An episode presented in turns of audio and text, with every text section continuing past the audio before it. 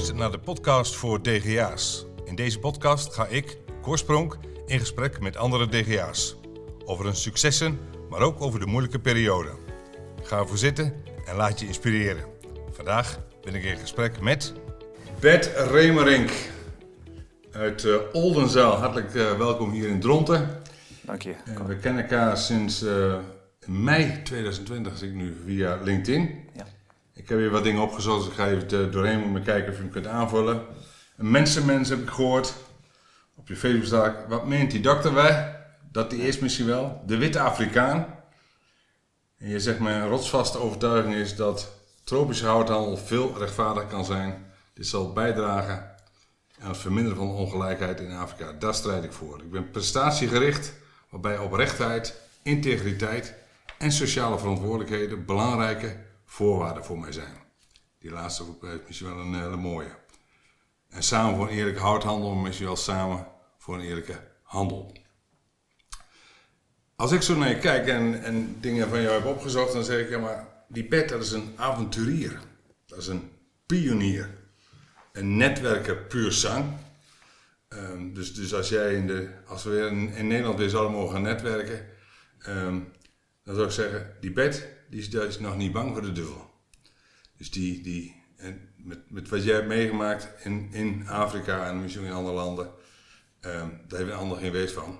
Um, ik kan zich er ook heel erg bij voorstellen. Ik ga in dit, deze podcast proberen daar wat verhalen van jou te ontfrutselen om te kijken wie is nou Bert Remenink, wat zijn de, de processen die je hebt meegemaakt, wat zijn de situaties die je hebt meegemaakt, zodat de luisteraar iets kan meevoelen van wat er in Bert Remenink zit.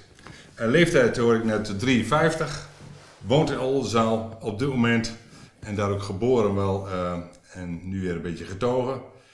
Uh, getrouwd met Ludwig, een Afrikaanse dame, een zoon Martin en dochter Manu. Heb je hobby's? Ik wandel graag. Wandelen? Ja. Ik was altijd een uh, lange afstandloper. Uh, meegedaan aan de, de wandelvierdaagse in Heemegen. Uh, ook helemaal alleen. toch herkenbaar bij me, denk ik. Hè? Heel veel dingen alleen gedaan in mijn leven. Ja. En de verkering was uit. En ik denk van, ik ga gewoon die wandelvierdaagse lopen. Ik denk dat dat een goede remedie is. Ik was denk ik misschien 20, 21 jaar. Ja. En ik heb me toen ingeschreven voor die, de 50 kilometer. Dus 4 keer 50 kilometer. Dus, de vrijdag kwam Ongetraind begonnen? Uh, ik had wel wat voorbereiding, maar niet, uh, niet zoals het moest. Ja. dus uh, het was een. op tandvlees ben ik binnengekomen. Maar ik denk dat dat me wel een beetje goed omschreef. Ik, als ik ergens aan begin, dan, dan ga ik gewoon tot het einde. Ja. En ja, dat geeft er wel gewoon een kick. Ja, als mooi. je daar over de finish komt, zeg maar. Ben je, ben je voetbalfan? Want ik vraag meestal aan ondernemer, wat voor voetbalclub is je favoriete voetbalclub? Is dat Twente in jouw geval of ja. ben je niet? Ja. Uh... Nou, ik ben niet zo'n zo'n uh, voetbalminer. ik heb natuurlijk heel veel in, uh, in Afrika gezeten, dus ik was eigenlijk ook vrij veel weg. en toen in de begintijd was er natuurlijk ook geen internet en geen, geen, geen internationale televisie of satelliettelevisie. Dus van al het nieuws verstoken. Dus daar ben ik al een beetje ontgroeid. Maar sinds ik terug ben, uh, volg ik natuurlijk uh, Twente wel. Ja, ja, ja. Het, de, die roots die zijn er. en dat is natuurlijk ook wel mooi hoe je ziet hoe Twente weer teruggekomen is. Hè? ja. Vanuit, ja. vanuit het. Blijft trouwens, in Nederland kijkt er wel altijd een beetje dat het een beetje een zorgenkindje blijft hoor. Maar goed, ja. muziek, muzieksoort? Ja, muziek is, is heel breed, Cor. Ik, ik hou eigenlijk van, van alle soorten muziek. Misschien de jazz is, is iets waar ik niet zoveel affiniteit mee heb, maar uh, uh, ja, dat gaat van Bruce Springsteen, uh, U2, nou ja, net hebben we de top 2000 helemaal kunnen horen. Daar, Ja. daar, daar, denk, daar zit een aantal, wat, toch heel veel nummers in die, die ik mooi vind. Richting country, Willie Nelson. ja, dus, dus mijn muzieksmaak is heel breed. Ja. muziek is, voor mij is muziek energie. Uh, maar ook, uh, maar ook uh, emotie en melancholiek. Ja, dus dat, het, kan, het raakt je soms op verschillende manieren. Ja, ja. Auto of autorijden? Ja, ik, ik heb verschillende auto's gehad. mijn leven is een beetje een rollercoaster geweest. Dus ik heb in hele mooie auto's... Ik kom zo meteen maar op, maar ik, meestal, ja. Mannen vinden dan toch ondernemers, ja, maar voor auto dus wordt toch een beetje, aan de auto wordt toch een beetje, te kijken mensen toch naar of zo. Hè? Dat- Ja, nou, ik, heb, eh, ik heb in de houtwereld gezeten waar, eh, waar, waar je maar heel normaal moest doen. En als je daar met een Mercedes voor de deur kwam, dan eh, ging het je te goed. En daar was denk ik de gunfactor niet zo groot. Dus daar werd altijd een beetje raar naar gekeken. Maar ik heb inderdaad, Mercedes is wel mijn merk hoor. Eh, ik heb dus ook eh, in een Mercedes gereden. Een E250, eh, benzine, supersnel. En dan... eh, In de tijd van de Flintstones hadden ze nog houtauto's, hè? dus dan was dat altijd Ja. iets meer... Ik heb inderdaad wat houten auto's vanuit Afrika meegenomen, van die kleine mo- schaalmodellen. Ja. En vrachtauto's, allemaal van hout. Hartstikke mooi, maar het reed alleen niet zo, niet zo fijn hoor. Nee, op dit moment heb ik gewoon een hele kleine hybride auto, een kleine Toyota Yaris, waarmee ik het eigenlijk eh, moest doen. ja, Dus eh, ik kan wel, eh, dat is denk ik wel een mooie term, ik kan opschalen en ik kan afschalen Ja. qua auto's Ja. in mijn leven. Ja. ja. Ja, in, in Afrika reed ik in zo'n Toyota Land Cruiser. Dat is natuurlijk een, gigantische, sterke auto, maar die heb je dan ja, daar ook gewoon nodig. Hè? Dat is niet, geen luxe, maar Nee. gewoon pure noodzaak. Ja. Lees je wel eens boeken? Ik lees eh, niet zoveel op dit moment. Ik ben wel een lezer. Ik, eh, vanaf de lagere school, eh, het, het voortgezet onderwijs, was ik echt wel een boekenworm. En boeken over de Tweede Wereldoorlog verslond ik. En toch ook boeken over avonturen, over ja, onbegaande, onbegaande wegen. Dat, dat heeft me altijd wel geraakt. Eigenlijk. Ja. Dus daar was ik heel erg voor in ja, door, door, door het werk en ook daar- al dat gereis eh, lees je toch minder. Eh, Echt, de concentratie om echt een boek te lezen eh, was wel weg. Maar ik ben wel bezig eh, nu, ook weer in eh, het laatste jaar. Omdat ik toch een beetje bezig ben met een eh, herontdekking van mezelf. Om toch wel eh, boeken te lezen. Eh, en dan, maar er zijn er ook echt boeken over van nou, wie ben je zelf. Hè? Een beetje, misschien wel spirituele Ja, boeken. ja. Of eh, eh, boeken over advisering of noem maar op. Dus, eh, ik, En podcast, doe, ik wel, doe ik eens podcast luisteren? Ja, heel weinig. Heel weinig. 53 Eh, hè, is toch een beetje zo'n grens. is Even, nou, dat is, dan weten we nog maar net wat een podcast Nou ja, is. dat, dat, we weten, ik weet wat een podcast is, maar ik moet je eerlijk zeggen dat ik eh, van jou enkele podcasts heb, eh, heb, heb aangehoord. En eh, nog wat andere over internationaal. Eigenlijk de laatste, de laatste zes maanden, de laatste acht maanden zeg Ja. maar. Maar ook nog eens een keer weer, omdat je in Afrika zit, eh, is het, de internetverbinding vaak eh, niet, niet goed genoeg. Voor het versturen van een e-mail kan wel, maar echt om langdurig eh, via, via netwerk eh, een podcast te luisteren is dan, eh, is dan minder. Ja. Ja. ja. Ehm, heb je een idool, iemand waar je tegenop kijkt?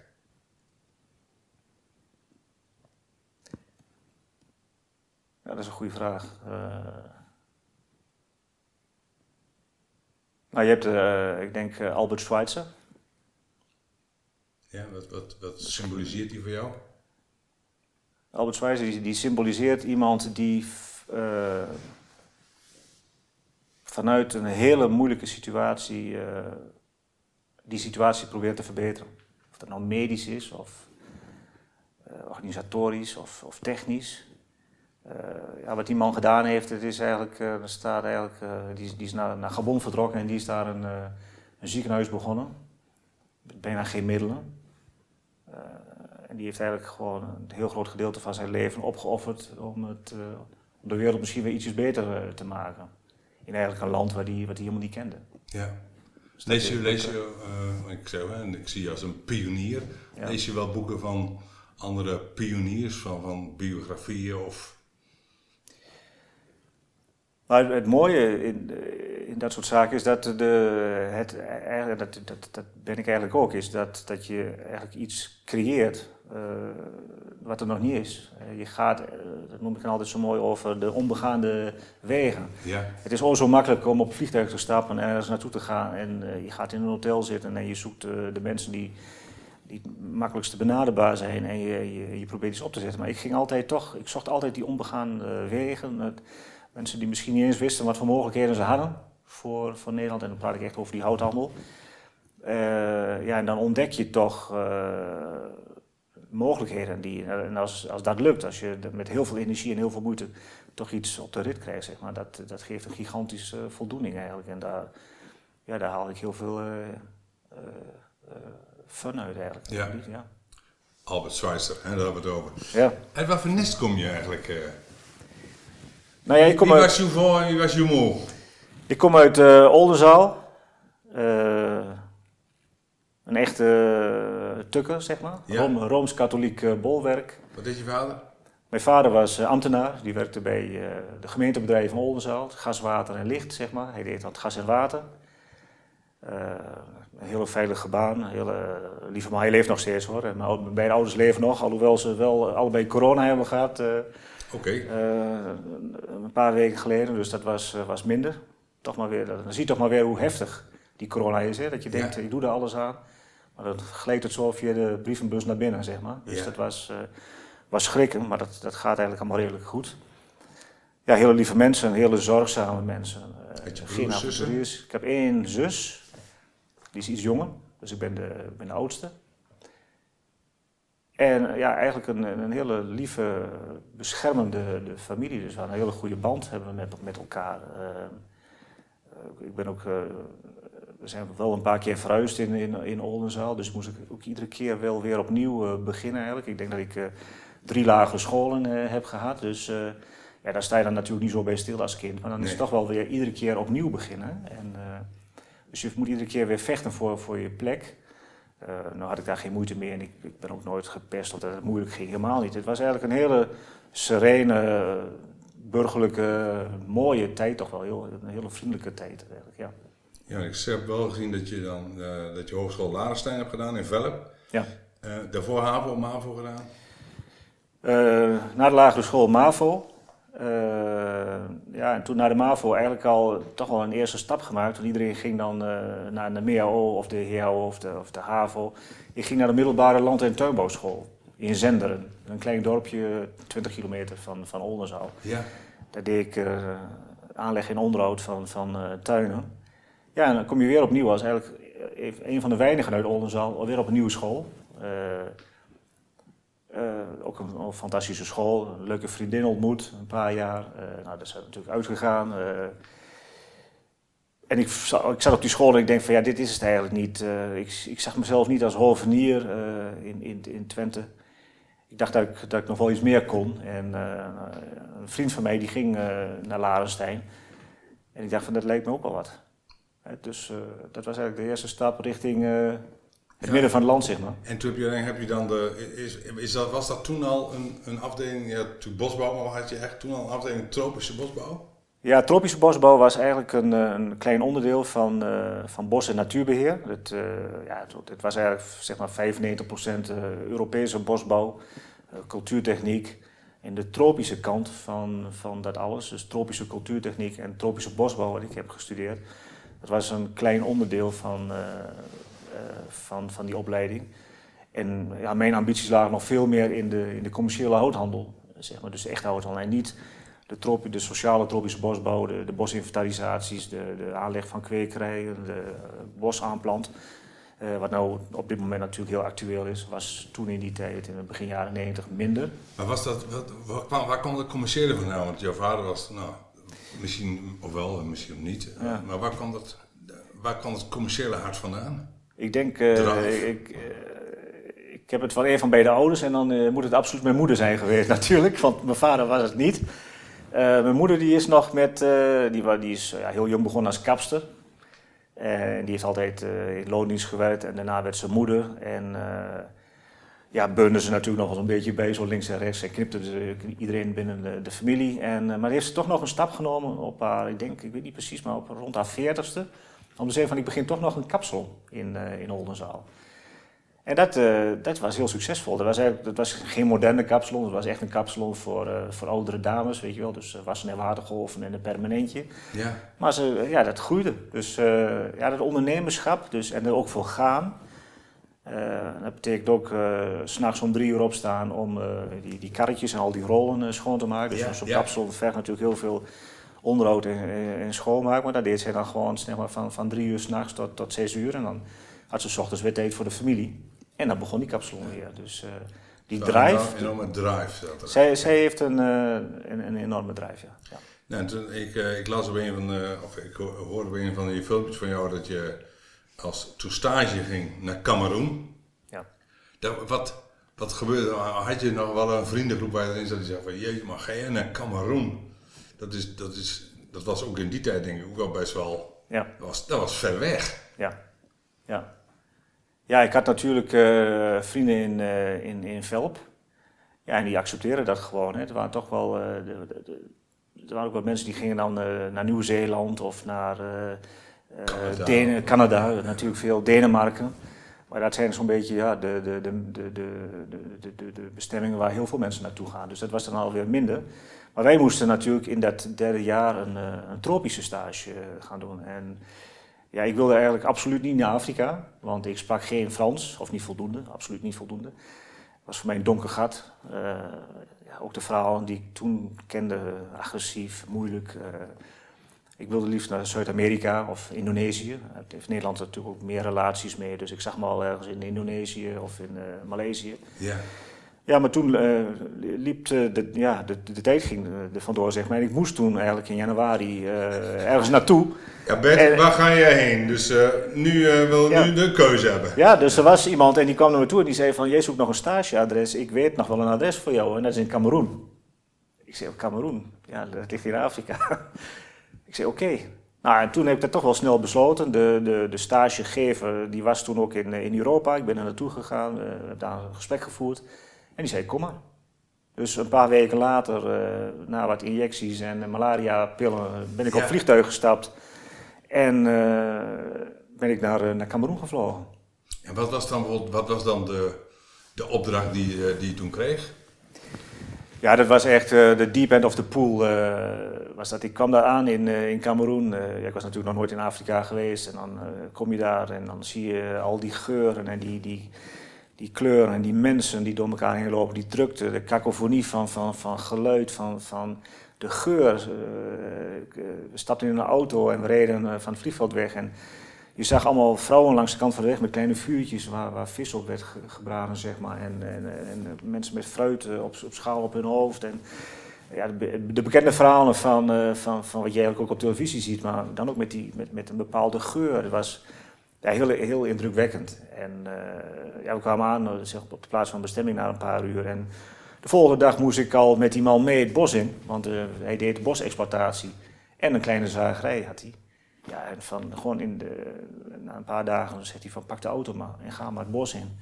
En zorg maar dat de hout gekapt wordt en dat het eh, op de vrachtauto komt en eh, naar de zagerij of naar de haven, eh, toen in die tijd nog. Dus dat was echt de deep end of the pool. Dus gewoon s ochtends vroeg daar eh, kwam ik in het bos aan. Eh, het was nog donker en die mensen stonden daar op 200 meter afstand. Had ik eerst een woordenboek. Moest ik, eh, hè, had ik bij me. En dacht Ja. nou, hoe, hoe, hoe, hoe zat het ook alweer met Frans? Van wij gaan en Ja, ja, dus echt aldoende eh, begonnen. En eh, ja, dan zit je daar zes maanden.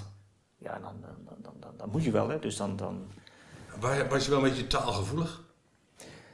Nou ja, ik, dat, ik, eh, je moest, je moest, hè. Dus je zat daar eh, 100% in. Je kon ook niet terugvallen op, op, op, op andere Nederlanders natuurlijk wel. De, de, de man zelf was ook een Nederlander, maar als je naar het bos je moet, je moet. Dus je, je, je moet er maar mee doen en, Ja. en, dan, en dan moet je ervoor gaan. Ja. Wat, ik- wat voor een eigenschappen van, van, als je nu dan terugkijkt, hebben jou er toen doorheen geholpen? Want, want ehm, ik zeg, ik ben voor de duivel nog niet bang, het is nogal wat. Je was 22 Ja, ik was denk ik 22 of 3, ja, 22, 23 was ik toen, ja. en dan, Ja. dan, dan eigenlijk al zo'n verantwoordelijk, zo'n verantwoordelijkheid zou je in, in Nederland misschien iemand geven. Laat staan daar. Nee, het is natuurlijk eh, de taal, eh, maar ook de taal van het land, hè? De, de, de cultuurbarrière die je hebt. Ik, ik stond daar in een, eh, in een dorpje waar die jongens bij elkaar kwamen. Die gingen het vracht, de vrachtauto en die vrachtauto reed het bos in waar de, waar de concessie was. Ja, dan sta je gewoon om, in een groep van, van 20, 25 man en dan moet jij het vertellen. Hè? Dan ben je toch de Le Blanc. eh, die moet het vertellen. Ja, en ik wist het ook niet. Maar je moet door. Ja. Je moet door. En nou ja, met alle... Ik denk dat... Maar wacht, ik ben wel benieuwd, hè, Bert. Ja. Wat gebeurde er dan? Je stond daar en wat, wat, wat, wat kwam er dan uit je waarvan je nu zegt, dat, dat was dat. Het was de, toch de zelfverzekerdheid of toch de, ehm, het, het- en wat was het zijn, zou ik maar zeggen. Dat, Ja. ja, ik vind mezelf eigenlijk vaak ook eh, onzeker, maar dat is dan denk ik eh, intern dat ik dat eh, heel erg voel. Dus ik ben vanuit die onzekerheid probeer ik te reageren. En wat heel sterk bij mij eh, voorop staat, is denk ik dat ik dan ook gewoon moet, eh, moet presteren. Ik heb een opdracht gekregen en die moet ik dan ook gewoon, eh, gewoon uitvoeren. Ja. Dus dan heeft het geen zin om in de auto te blijven zitten of terug te rijden. Dan, dan moet je er ook gewoon voor gaan. Dus de commitment, zou ik maar zeggen, De aan, commitment, de, ja. aan het resultaat De commitment aan het is resultaat. groter dan je eigen onzekerheid. Ja. Ja, en misschien dat je jezelf onzeker voelt, ook omdat je wilt presteren, dus de, de loyaal wilt zijn. Loyaal is ook denk ik eh, een van eh, heel belangrijk. Eh, ja, en die man heeft, eh, ja, die verwachtte toch van mij dat ik eh, daar iets voor hem deed. Eh, die zat zelf dan in, eh, in de stad en die moest andere dingen regelen. Dus, ja, die verwachtte gewoon van mij dat ik dat, eh, dat deed. Dus eh, ja, die commitment heb ik hem gegeven. Ja, ja. Wat was dan bijvoorbeeld, wat was dan eh, richting Larenstein, de, de, het papier wat je hebt opgeleverd, wat was, wat was het, eh, je eindstuk, zeg maar? Het eindstuk, eh, dat heb ik eh, samen met een, eh, met een andere medestudent gemaakt. En dat ging, was eigenlijk, dat, als je dat nu terugkijkt, is dat heel actueel. Dat was een rapport en dat heette Kappen met Kappen. En dat was een rapport en dat ging eigenlijk over kappen met de, zeg maar de commerciële houtkap Ja. en de bekende houtsoorten. Maar alternatieven zoeken. Dus misschien alternatieve houtsoorten uit alternatieve eh, bosconcessies. Misschien wel uit concessies die eigendom waren van de lokale bevolking. En dat werd dan met kettingzagen werd dat gezaagd tot een paar balkjes. En die balken, eh, vaak onbekende houtsoorten, die kwamen dan naar Nederland. En wij hebben een soort marktverkenning eh, gedaan, een inventarisatie van Nederlandse industrieën. Om te kijken van, nou, zijn bedrijven daar geïnteresseerd in? Misschien andere, andere houtsoorten. Van andere bosconcessies, misschien met rechtvaardiger hout. Dus ja, dat is tegenwoordig op dit moment ontzettend actueel. Eh, ja, maar dat speelde toen eigenlijk ook al. En ik, eh, ik meen me nog te herinneren dat dat bedrijf waar wij die, die marktverkenning voor hebben gedaan, dat dat een voorloper was eigenlijk van, van, van het FSC. Oké. Ja.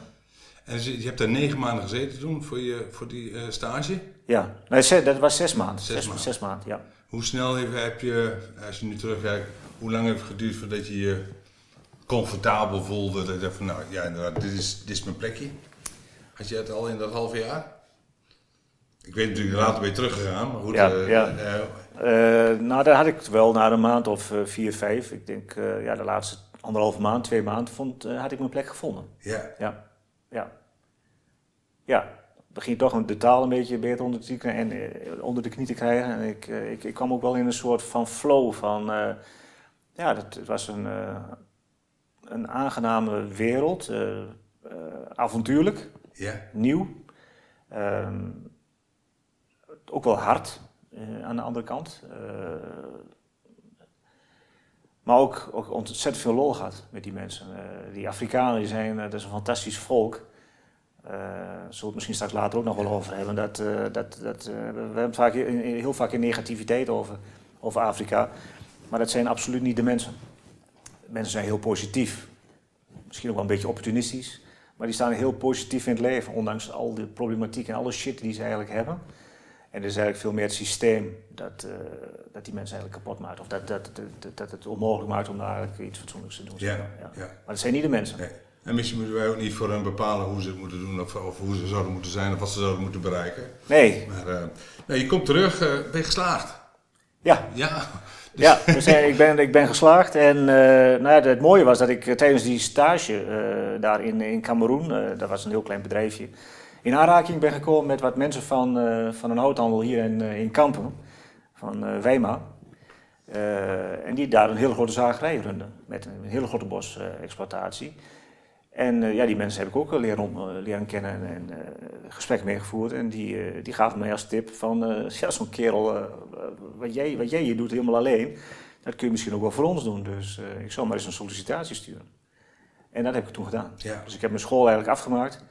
Eh, dat was nog een, een half jaar. En heb toen een sollicitatie gestuurd naar de firma Wijma in Kampen. En ben daar per direct aangenomen. Ja. En eh dan moest je dan eerst een, een traineeschap doorlopen van een, van een half jaar.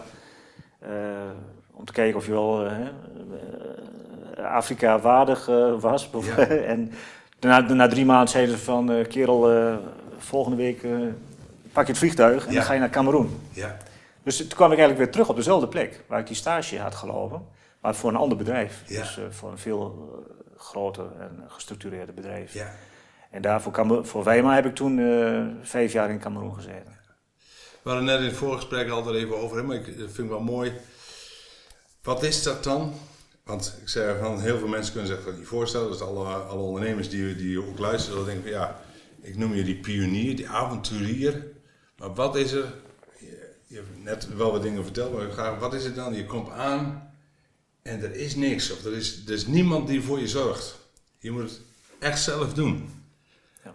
Wat, wat spreek je dan in jezelf aan? Wat, wat, wat, wat- welke kracht komt er dan los? Ja, dat, is, dat is heel moeilijk te omschrijven wat dat is. Maar ik denk dat het een soort oerbron is van, van energie. eh, die bij mij iedere keer weer eh, vanuit het niets toch weer op kan wakkeren. Eh, dat heeft me vaker geholpen in het leven. Dat je toch vanuit niets eh, jezelf gewoon eh, kunt, kunt motiveren. En die, die motivatie is om het voor elkaar te krijgen.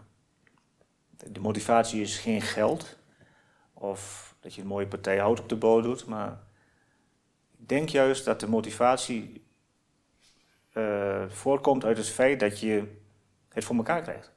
Ja, Dat je gewoon eigenlijk iets kunt wat eh, niet iedereen eh, lukt. En dan gaat het ook niet meer, gaat het ook mij ook niet om dat, dat je daar dan eh, zeg maar een soort ego van krijgt, maar verre van dat denk ik. Maar juist het feit dat je daar toch in een totaal andere wereld iets voor elkaar krijgt met, met, met, met, met Afrikanen of met Fransen of met Aziaten of met Libanezen. Ja, volgens mij heb ik iets dat ik toch eh, dingen kan verbinden. De, de, de, de vraag vanuit Nederland en, en, en die mensen. Ik heb me altijd eh, op mijn gemak gevoeld. Of ik nou bij een Aziat eh, in Maleisië aan de tafel zit, of bij een Libanese familie, of bij een Afrikaanse familie in, in een dorpje waar, ze, waar je maaltijd voorgeschoteld krijgt, wat dan in één keer kikkerkoppen bleek te zijn, zeg maar. Ja, ja. Ehm, eh, en, en daarna zit je weer met, met, met, met een Fransman ergens te praten.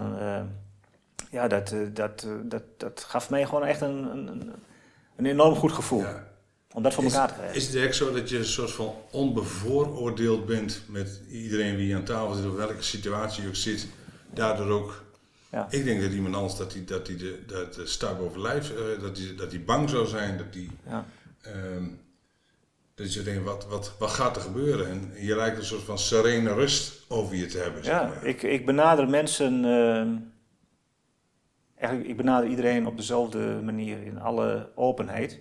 En of dat nou een heel eh, kleine, gekke Chinees is. eh, eh, die heel slecht Engels praat, of dat is een Afrikaan van twee meter lang, of een, of een, of een Libanees die een beetje glimlachend jou dus zo- zo'n een, een, een maaltijd voorzet. Of, eh, ik, ik, ik begin altijd bij, bij, bij, bij hetzelfde moment eigenlijk. Ik ben niet bevooroordeeld. Nee. Of, en of die nou zwart is of wit. En dat lijkt allemaal leuk, hè? als je dat zo zegt, ook zo in deze podcast. eh, dan het, oh ja, daar heb je hem weer. eh, eh, een mooi commercieel verhaal. Maar nee, zo, zo is het gewoon. Ik heb altijd met, eh, met heel veel plezier met, met, met Afrikanen gewerkt. Maar ook met Europeanen en met, en met Aziaten eigenlijk eh, precies hetzelfde. Ja. Ja. Nou, we gaan eh, een hele korte eh, pauze doen. En zo meteen eh, ik- ga ik je verder bevragen er is nou die omslag geweest tot ondernemer. En wat heeft dat ondernemerschap jou gebracht? En misschien wat heeft het je gekost? Want ondernemen is, een, eh, is een, eh, ook een zwaar iets. En dat dan nog eens een keer voor jou in een hele andere omgeving. En daar eh, gaan we na de pauze gaan we het daarover hebben. Zo, dit was het eerste gedeelte van de podcast voor DGA's. Heb jij een vraag aan deze ondernemer? Dat kan. Stuur dan een mail of een comment onder dit bericht. En dan zullen we deze doorspelen aan de ondernemer. Wil je elke week geïnspireerd raken door deze podcast? Abonneer je dan op het kanaal op YouTube, Soundcloud, Spotify, Apple Podcast, waar je deze ook maar luistert. En dan word je elke week op de hoogte gebracht als er weer een nieuwe podcast online staat. Dan gaan we nu door naar het tweede gedeelte. Goed Bert, Ehm, je bent eh, voor Weimar ben je in, eh, in Afrika geweest. Nou, zo even wat jaren verder. Wanneer is het moment geweest dat je het ondernemerschap... Want, want eh, het is een hele... Ik denk dat de meeste Nederlandse ondernemers zich geen flauwe notie hebben wat, dat het al een hele onderneming is om zo naar, naar Afrika toe te gaan of naar welke andere cul- cultuur dan ook. Dingen niet weten en dan toch, eh, toch pionieren, toch het zorgen dat het voor elkaar komt. En wanneer is toen ook dat ook daarna je dat als ondernemer ging doen? Ik heb ehm, na die vijf jaar bij Weimar ben ik uh, een tijdje in Nederland geweest. Ik ben naar weggegaan bij Weimar. Ik heb voor andere bedrijven in Nederland gewerkt, waar, waarvoor ik heel veel in de Oekraïne heb gezeten. En daarna toch weer naar Afrika ben vertrokken. Uh, dus naar Gabon deze keer. Uh, kwam dat bedrijf eigenlijk in, in, in, in de financiële problemen. En is ook een heel groot gedeelte van het bedrijf failliet gegaan. en moest ik eigenlijk noodgedwongen weg uit de Gabon. Uh, ik ben toen teruggekomen in Nederland, uh, ja, zonder werk. Uh, ook wel met, wat problematiek. De afwikkeling ging niet zo goed. En toen heb ik mezelf natuurlijk die vraag gesteld van, ja, wat ga ik nu dan doen? Ja, en toen heb ik al heel snel toch een beslissing genomen. Ik zeg van, nou, ik heb wat commerciële ervaring. Ik heb wat houtverkoop gedaan in Europa. Ik heb in Oekraïne gezeten en ook vrij heel lang in de in Afrika zou ik dat allemaal niet bij elkaar uh, kunnen brengen. En zeggen van ik ga gewoon iets, uh, iets, iets doen. Ik ga misschien be be bedrijven begeleiden of ik ga hout, uh, hout zoeken in, in Afrika voor een Nederlands bedrijf. Ja. Begon heel simpel, die, die gedachte. En ik heb toen een, een houthandel gevonden in, in Dieren, Hupkes houthandel. Die op dat moment, dat is misschien ook een geluk geweest, ook in heel zwaar weer zat. Zo'n beetje al zijn investeringen kwijt was geraakt in Afrika man zat met handen in het haar en die zegt van ja, hoe, moet ik, hoe krijg ik nou het hout uit, uit Afrika? Dus ik kwam daar eigenlijk voor mij op een heel goed moment. Ik zei ja, maar misschien kan ik uh, wat voor jou uh, betekenen in Afrika. Ja. Hij zei dat is goed. Ik zei nou, dan, dan beginnen we. Dus weer gewoon in vliegtuig stappen naar Cameroen en hout gaan sourcen voor het bedrijf in Nederland. Ja. En toen al wel hè, als ondernemer? Ja, toen wel als uh, ondernemer, maar dat is eigenlijk gewoon uit Noord geboren. Dus ik ben gewoon een uh, eenmanszaakje begonnen, zeg maar, toen eind 2002. En 2003 ben ik gewoon, uh, ja, ben ik naar Cameroen vertrokken, maar ook naar Gabon voor dat bedrijf. Dus ik was eigenlijk een vooruitgeschoven post als, als ondernemer, maar met een eenmansbedrijf. om hout te sourcen voor dat bedrijf in Nederland. Ja. Dus ik was wel de, de ondernemer, ja. Maar ik, ik heb me eigenlijk toch wel altijd als ondernemer gezien. Ik was dan wel in loondienst, maar ja, je was toch eigenlijk heel veel op jezelf aangewezen, als, als heel veel ondernemers. Hè. Ik, ik, moest heel vaak uh, de beslissing nemen van, uh, ja, gaan we dit doen of gaan we dat doen? dus dat was dan wel in loondienst, maar eigenlijk wel met een soort ondernemerschapgevoel. Ik was eigenlijk de man die het daar moest doen eigenlijk. Ja, ja. Dus dat, dat, dat had ik misschien altijd al een, een klein beetje. Maar goed, toen, toen begon het natuurlijk voor mezelf. Ja. Eerst als eenmanszaak. Twee, drie jaar later heb ik dat omgezet naar een, naar een BV. En het werd, uh, ja, het werd groter en groter. Ik was vrij uh, succesvol. Ja. Um, als je het dan hebt over, hè, als je hier in Nederland een ondernemer die je vraagt, die kan naar de Kamer van Koophandel of die, die kan een, eh, een mentor of een coach krijgen of, ja. of, of, betalen. Maar ik neem aan dat er niet zo heel veel mentoren of coaches zijn die verstand hebben van die internationale handel en het, in, het voor in mijn ogen, het uitheemse. Um, niks is zeker, niks is duidelijk. Um, hoe, hoe ben je daarmee omgegaan? Hoe, hoe, hoe um, nou, heb, je, heb je wel eens eenzaam gevoeld? Ja, ik heb me wel eens eenzaam gevoeld, ja. ja. ja want je, bent, je bent je dan bron of moest je dan uiteindelijk het gewoon toch uiteindelijk allemaal zelf voor elkaar boksen? Ja, ik, het enige wat ik had was, uh, waren twee contacten in, in Nederland dan kon je dat via de telefoon uh, of via internet toen in die tijd. Skype uh, werkte toen uh, vrij goed. dat je wel wat feedback kon krijgen van, van, van maar geen informatie. Je moest het allemaal gewoon zelf doen. Ik kwam in Cameroen aan en ik had een, ja, ik had een laptop bij me en een mobiele telefoon. En ik ging in een hotel zitten, een goedkoop hotel natuurlijk. En ik nam de volgende dag een taxi en ik ben gewoon begonnen gewoon de haven in, zoeken naar, uh, naar bedrijven, naar houthandels, eh, houtbedrijven. En, en proberen die contacten, die telefoonnummers uh, te achterhalen en gaan bellen, bezoeken. En maar rondreizen, en maar rondreizen. En proberen met mensen in, in gesprek te komen. Dus ik had natuurlijk wel wat contacten, maar niet veel. Dus ik heb dat eigenlijk allemaal van scratch op moeten bouwen. Ja. ja. En is het, was het dan, is, is het dan gewoon meters maken en dan Um, is ik doe acquisitie, ik heb tien gesprekken en van die tien gesprekken gaat eentje door. Dus als ik honderd gesprekken heb, gaan er tien door. Ja, gewoon doorgaan, doorgaan, doorgaan. Gewoon doorgaan. Uh, natuurlijk uh, werkt het niet. Uh, je komt bij de eerste vijf en ze zeggen van ja, maar we hebben allemaal al klanten in Nederland. En nee, nee, ik heb niks, ik heb ook geen hout. zitten de, vol, de aankomende vijf maanden zitten we vol met, met, met productie. Ja, en dan ga je daar een beetje gedeprimeerd weg, zeg maar. Hè? Dan denk je van, oh, oké, hier kan ik dus niks. Nou, de volgende ook niet en de, de derde niet. En dan s'avonds zit je in het hotel. En dan denk je van, jee, wat, wat is dit? Is, uh, ben ik wel goed bezig?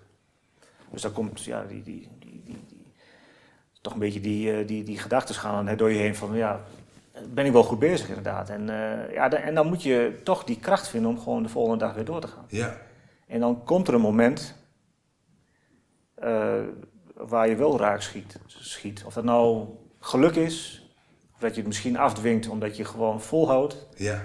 Ik denk dat het laatste is. Geluk is, uh, bestaat natuurlijk wel, maar ik denk uh, dat het volhouden... Dat dat, noeste arbeid. Ja, gewoon noeste arbeid. Gewoon reizen, mensen spreken, je niet uit het veld laten slaan. Gewoon ook weer de, twee weken later er nog eens een keer weer naartoe. Verandert natuurlijk iedere keer. Uh, en toen schoot ik in één keer raak bij, bij een zagerij die zegt van... Kijk, ik heb hier 100 kub hout staan, ASOB. Uh, maar de klant heeft afgehaakt, kan niet betalen. Kun jij betalen? Nou, toen heb ik uh, gebeld bij Nederland. Ik zei, ik heb hier een partij hout staan, dat is precies wat je nodig hebt. Kost uh, eh, 10.000 euro. we moeten nu 5.000 euro aanbetalen. Maak mij 5.000 euro over. Ik betaal. En dan is het hout voor jou. Ja. En zo is het begonnen. Zo is het begonnen. Ja. En gewoon heel veel aanwezig zijn. Ehm, ik denk een van mijn grootste krachten was juist om daar eigenlijk pertinent aanwezig te zijn. Hè. Ik, was, ik was wel uh, houtagent of houtimporteur. Uh, later heb ik ook zelf geïmporteerd onder eigen naam. Maar ik was gewoon eigenlijk een importeur, maar daar aanwezig. Dus, en dat was ook een kracht. Eh, dat je daar gewoon bent en samen met die mensen iedere dag weer brainstormt en, en, en, en pioneert van heb je dit, ik heb hier nog een orde, kun je dit zagen, kun je dat zagen. Want het verandert per, per, per minuut eigenlijk daar. Dus uh, de aanwezigheid is heel erg belangrijk. Ja. En wat is dan, zou ik maar zeggen, de, wel mooi, eh, wat is jouw kwaliteit? Sowieso het aanwezig zijn en ja. gewoon uh, eigenlijk zo lang uit Nederland zijn, hè, zo zou ik het dan zien. Hè? Ik bedoel, zou je normaal een, een vertegenwoordiger naar Afrika sturen, nou die wil misschien wel een maand blijven, maar misschien hè, niet zo permanent stagiaire gedaan hebt. Ja. Um, hoe kon je je zo goed aanpassen?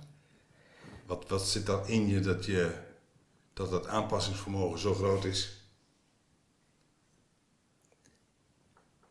Ja, dat, dat, is gewoon gevoelsmatig. Dat komt uit mezelf. Ik, uh, ik kan het heel moeilijk omschrijven. Uh, maar als ik uh, ergens kom, in een andere cultuur, dan wil ik mij onderdompelen in die, in die cultuur. Ik, je leest wel eens dat mensen zeggen van ja, ik wil gewoon een reis, ik wil naar Turkije, maar dan moet dat een hotel zijn met een strand en, en, en, en klein restaurantje waar kroketten en frikandellen verkocht worden en dan voel ik me helemaal lekker. Ja, Met, met, dus Nederland, maar met, met 30, in 30 graden.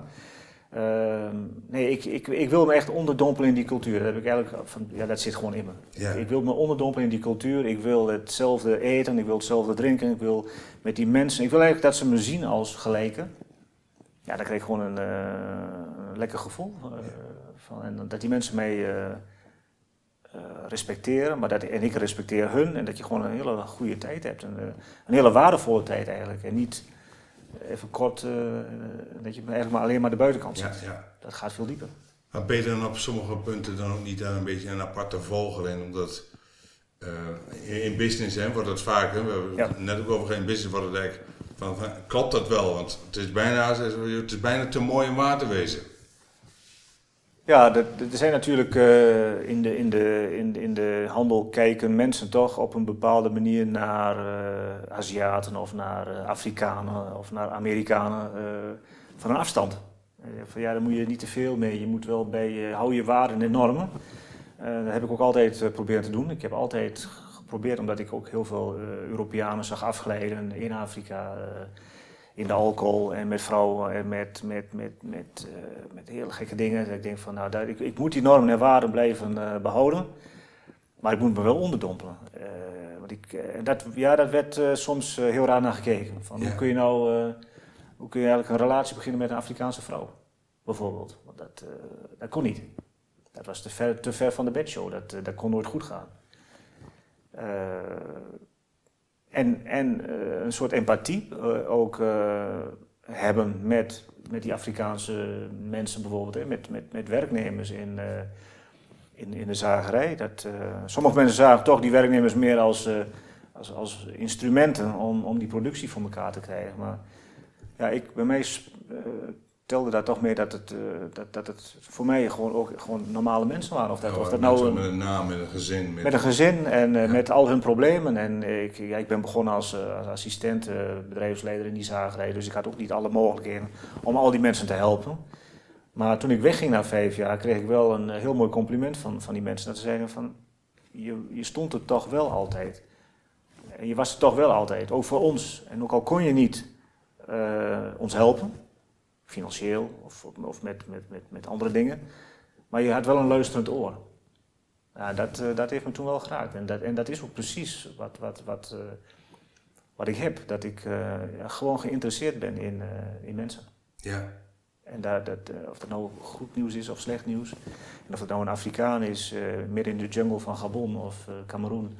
Of een, een Aziat die werkt op, in een zagerij in, in 100 kilometer van Shanghai. Het is allemaal hetzelfde. Ja. Ja. Um, ik wil je nu toch wat vragen over, uh, over het, feit toen het, hè, het geëindigd is. Um, en ik denk, je hebt Afrika als werknemer meegemaakt. Dat heb je bijvoorbeeld Afrika als werkgever meegemaakt en als ondernemer meegemaakt. En als ondernemer in Nederland is soms al een, uh, een red race. Uh, maar dan vervolgens, als je dan uh, daar bent, hè, dan zie ik hem tenminste. Ik heb daar heel veel respect voor, ook omdat het voor mij zo onbekend is. Ik denk voor heel veel ondernemers onbekend is. En dan vervolgens, um, ja, de duivel die scheidt altijd op dezelfde hoop. Hè? Dus de, um, vervolgens wordt je eigenlijk, wordt het, het, je zit met iemand in het bedrijf. En nou, de, de meningen gaan weer uit elkaar, laat me even zo zeggen. En ik wil daar niet, daar niet erg bij stilstaan, maar eigenlijk bij stilstaan wat er dan vervolgens allemaal met je kan gebeuren, wat je niet in de hand hebt. En hoe je daar uiteindelijk mee om bent gegaan. Kun je daar eens wat over vertellen? Dus ik, ik zag bijvoorbeeld in april 2019 zag ik nog dat je naar een beurs zou gaan die in juni zou zijn. En um, voordat die beurs er überhaupt was, uh, was je terug in Nederland. Of ja. rondom die tijd. Ja. Ja. Dus, dus wat wat is er in die, wat is er in die twee, drie maanden? Kun je ons even meenemen wat, wat voor een rollercoaster er dan is? Ja, dat is uh, ons laatste project. Uh, dat was een, een, een, een, eigen in de, in de Gabon. Dat heb ik samen met, met iemand hier uit Nederland opgezet. zware financiële investering. Het leek goed te gaan, want eh, de zagerij begon te, te produceren. Een FSC-gecertificeerde zagerij waar we lang hazelbeerhout zagen, tot 10 meter lang. Zware afmetingen, dus dan zou je zeggen van, uh, nou dat ziet er goed uit. Maar in de relatie met die partner ontstond er frictie. Of dat nou miscommunicatie was of dingen die niet besproken konden worden. Maar daar zijn eigenlijk onze wegen voor die clash eigenlijk al uit elkaar gegaan op een of andere manier. Uh, ja, en dat, dat, dat, is, dat is ontzettend slecht afgelopen. De man begon dingen te zien. ik kreeg verwijten. ik verweet hem misschien ook wel dingen. Dus dat was een gigantische clash. En toen in één keer stopte die samenwerking. de houtstromen die stopten. De geldkranen zat dicht. Er is heel veel gepraat op de Nederlandse markt. Eh, mensen wilden eigenlijk met mij niks meer te maken hebben, omdat ze dachten dat ik grote problemen had.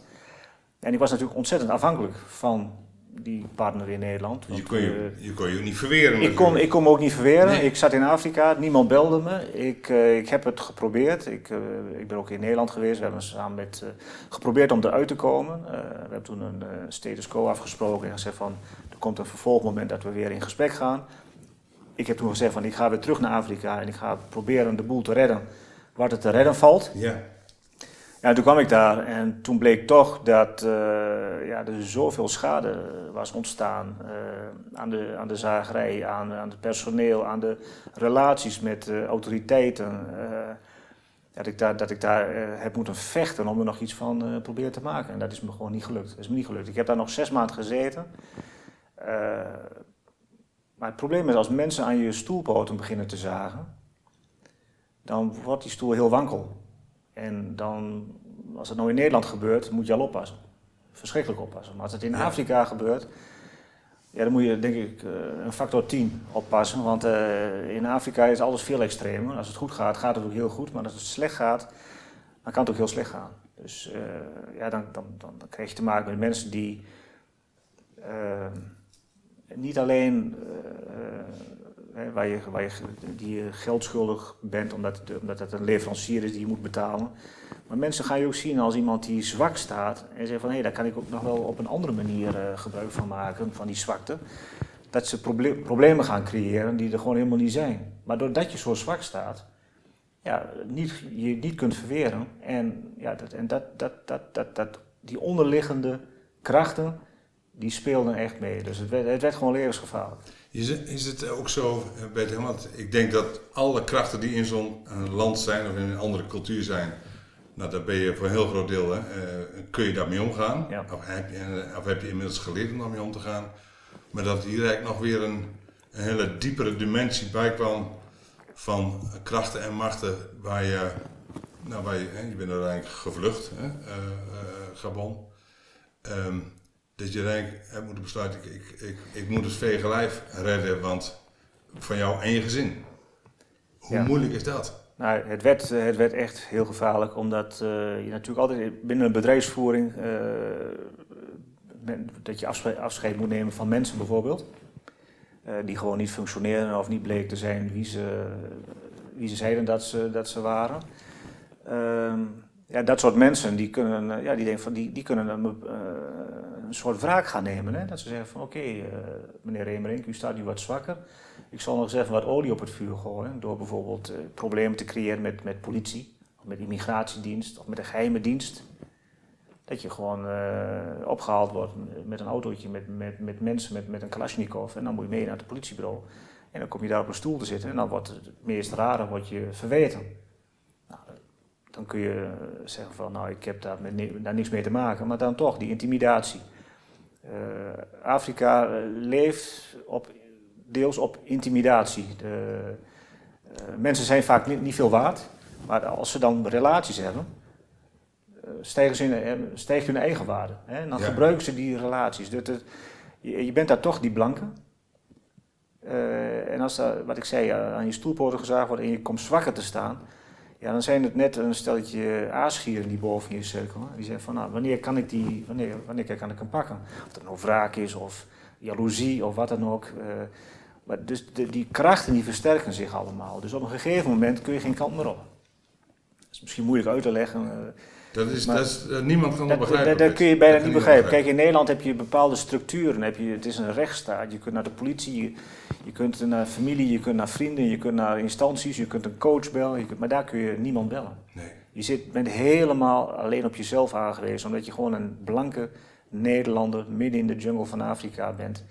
Uh, en dan, ja, iedereen ziet je als je, je valt op. Hè? Je, je, en dan, ja, dan, dan, die intimidatie, die is, dat is en ik heb ja, het gevoel dat ik daar best wel goed mee om kan gaan. Maar die, de onheimelijkheid. Ik, ik, uh, nou, dus je, zou kunnen zeggen, er is naast het, het uh, je heel comfortabel voelen in een vreemde ja. is, is er nu misschien wel een soort alertheid bijgekomen? Die, ja, die alertheid heb ik altijd wel gehad hoor. Het is altijd als je in Afrika, zeg maar, gewoon in normale, normaal doen, gewoon uit een auto stapt. Je toch altijd even om, om je heen kijkt. Hè. Dat, uh, ik denk dat mensen die, die naar het buitenland gaan uh, dat ook wel herkennen. Dat je toch altijd een soort gevoel hebt van voor, voorzichtigheid. Als ik auto rijd, rijd ik ook altijd heel voorzichtig. Defensief. Ja. Net als je motor rijdt. Als je motor rijdt, dan rij je defensief. Je, je moet beslissingen nemen voor andere weggebruikers. Want misschien ziet die auto je niet, misschien ziet die voet, voetganger je niet. Ja, zo zo heb ik altijd geopereerd in Afrika. Altijd defensief, voorzichtig. Als ik in een zagerij liep en ik loop langs een bandzaag, afstand houden. ja, dus defensief, dat is denk ik wel het goede woord. Uh, voorzichtig. Ja, en dan, die, die, uh, ja, dan, dan, dan, dan triggert een, een deurbel. Triggert, uh, ja. ik, ik, mag misschien de, de, de, vergelijking niet maken, maar het is net. ik heb dat wel eens een keer gedaan. Iemand die zegt van nou, in de Tweede Wereldoorlog. Als er dan zo'n overvalwagen stopte voor je deur met Duitsers, dan dat gevoel. Dat vretende, onheimelijke gevoel. Dat, uh, dat, dat heb je wel. En dat werd natuurlijk in die, in die, in die problematische tijd werd het natuurlijk gewoon veel sterker. Hè? Ja. Uh, uh, mensen belden je of iemand stond gewoon voor de deur die zegt van ik ga hier niet meer weg, want je moet me nog geld, je hebt salaris. Hoe ga je daarmee om? De inspecteur du travail die belde van ja, hoe ga je met je personeel om? Ja, het glipte tussen mijn vingers weg. Ik kon het niet meer, niet meer droog houden. En, dus uiteindelijk, ik, heb, ik heb gelezen, je bent nou, gevlucht uit Gabon met je vrouw en je twee kinderen. Ja. Komt in Nederland aan. Moet je je voorstellen, als een, een, ondernemer die dus uiteindelijk bij zijn onderneming weggaat, die heeft niks meer, echt niks meer. En je komt terug in Nederland en, en ik las ook, in, uh, na drie dagen heb je via een uitzendbureau ben je weer gaan werken, omdat er gewoon niks was, dus gewoon geld tot de plank moest komen. Ja. Hoe, ja, ik zeg echt als mede-ondernemer, hoe krachtig is dat als je de ballen hebt en, en je verantwoordelijkheid neemt om dat op die manier te doen. Uh, kinderen spraken Frans, uh, leren om hè, naar een Nederlandse school. Eh, je vrouw, uh, die natuurlijk jou ook in Nederland moet integreren. Um, ik, je vertelde mij, je bent acht maanden bezig geweest enkel alleen om nog nu ook in het begin weer te overleven. En um, wat, is er, wat is er na die acht maanden? Het was toen, was toen heel even bed aan de beurt? Ja, ja.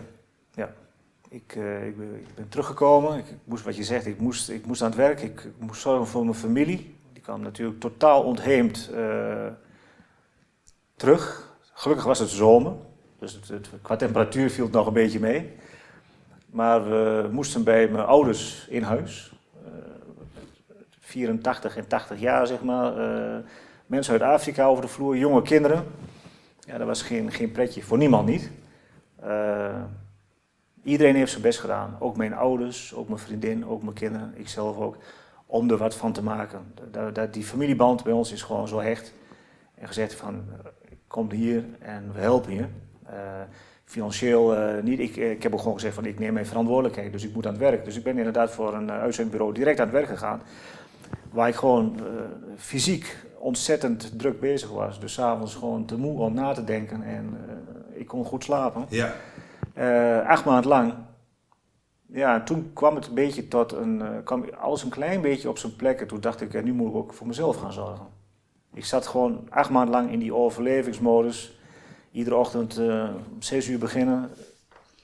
ik denk, ja, ik, ik moet ook wel weer iets anders. Ik had, maar ik had ontzettend veel antipathie tegen alles wat hout was, tegen Afrika. Ik, ik, ik, ik, ik walgde gewoon ervan. Ik, ik had gewoon zo'n slechte smaak overgehouden eh, van Afrika, maar ook van, van die problematiek met mijn, met mijn partner, met die houthandel. Het was, ja, het was allemaal weg. Ik had gewoon alles. Ik had gewoon. Ja, heel mijn investering was weg. Alles weg.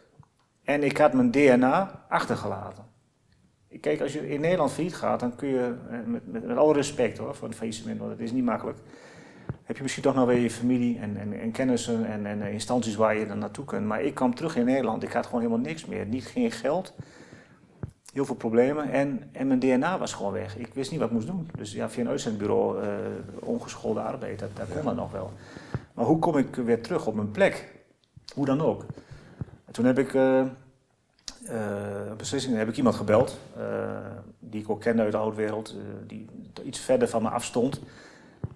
En ik heb hem gezegd van, God, kun je mij helpen? Want ik heb echt hulp nodig. En uh, later hoorde ik pas dat hij ook echt coach was en ook heel veel andere mensen hielp. Dus dat was ook eigenlijk weer een gelukje. Maar daar, ja, daar heb ik gewoon echt heel veel aan gehad aan die man. We hebben echt uren zitten praten over, uh, over mezelf, over die problematiek, wie ik was.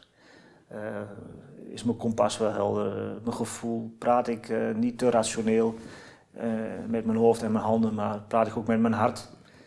Ja, en toen kwam ik wel tot heel veel nieuwe inzichten. En dat heeft me echt heel goed gedaan. Ja. Dus het gaat nu, uh, ja, we zijn ook alweer een paar maanden verder, maar gaat het stukken beter met me. Ja, ja. ja. Nou, mooi, ik, ik, wat ik voor me zie zitten is, is een man die, um, ja, waar ik sowieso heel veel respect voor heb, omdat de wereld waarin je hebt geleefd, in de omgeving waarin je hebt geleefd, en hoe je daarop kunt aanpassen. En um, waar je uiteindelijk dan inderdaad blijkbaar dan toch heel kwetsbaar bent. Um, heb je, heb je je verantwoordelijkheid genomen. En heb je het hebben over resultaat, is dat het resultaat is dat je, uh, dat je er nog bent. En dat je gezin er is. En dat je Ja. eh, voor, hun, voor hun een veilige haven eh, bent geweest. En dat je een, een bak aan, aan ervaring hebt. hè. En heel veel ervaring had je waarschijnlijk liever niet gehad.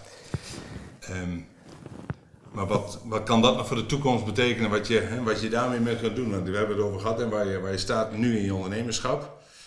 Ehm, en er is nog een hele reis te gaan, zou je zeggen. Maar, ehm, maar welke ondernemer in Nederland heeft deze ervaring in het, in het internationale verhaal die jij hebt? Ehm, du- durf je zelf als al een beetje dat toe te eigenen? Dat je zegt van, wat, hoeveel ervaring heb ik eigenlijk? Ja, het is omdat ik met, eh, met heel veel mensen praat. Zoals met Joko. Of met die coach of met andere mensen. Eh, dan is het toch die, die spiegel die je jezelf voorhoudt. Ik denk dat dat een van de meest belangrijke dingen is die ik dus nooit gedaan heb en nu wel. Eh, door heel veel in gesprek te gaan over mezelf met, met mensen.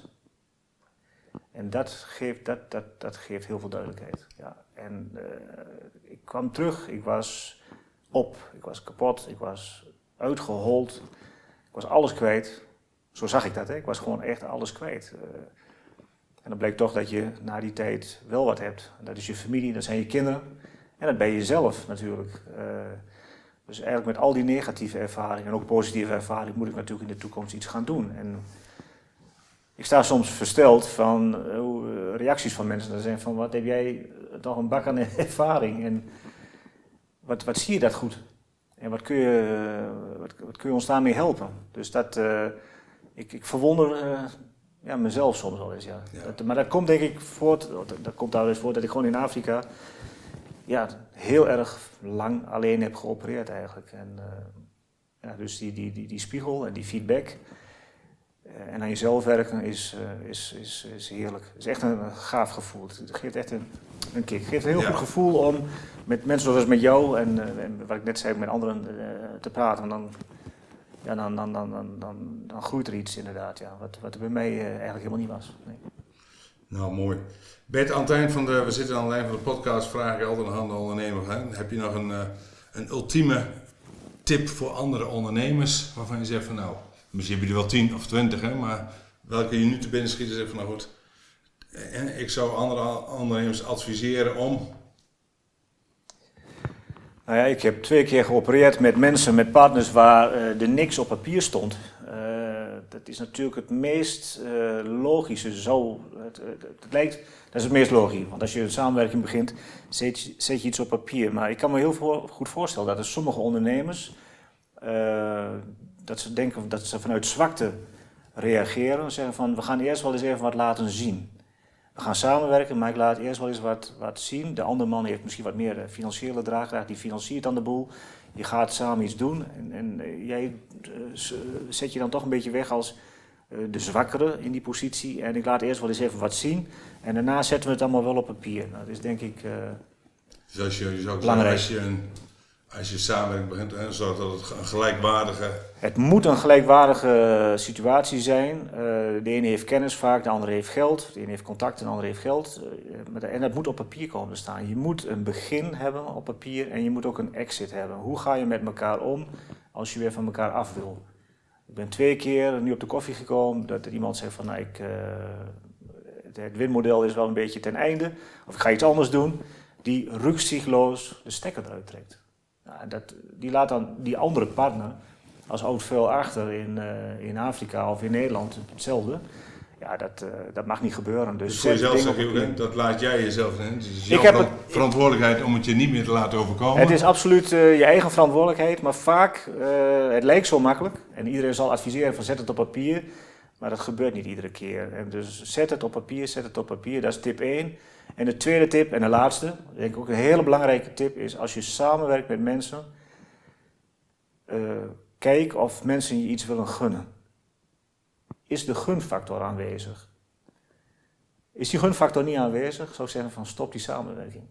Want dan is die samenwerking gebaseerd op, eh, op eigen gewin. En zul je altijd als een, als een mindere worden. eh, en dan weer is die gelijkheid, die gelijkwaardigheid niet aanwezig. De gunfactor is denk ik heel erg belangrijk. En dan zijn we nu aangekomen aan het einde van deze podcast voor DGA's. Wil je regelmatig geïnspireerd worden door de verhalen van andere DGA's? Abonneer je dan op deze podcast. Ben je DGA en wil je wel eens verder praten over de onderwerpen die je gehoord hebt? Dan maak ik graag een afspraak met je. Je weet mij vast wel te vinden. Voor nu zeg ik, ik wens je nog een fijne dag.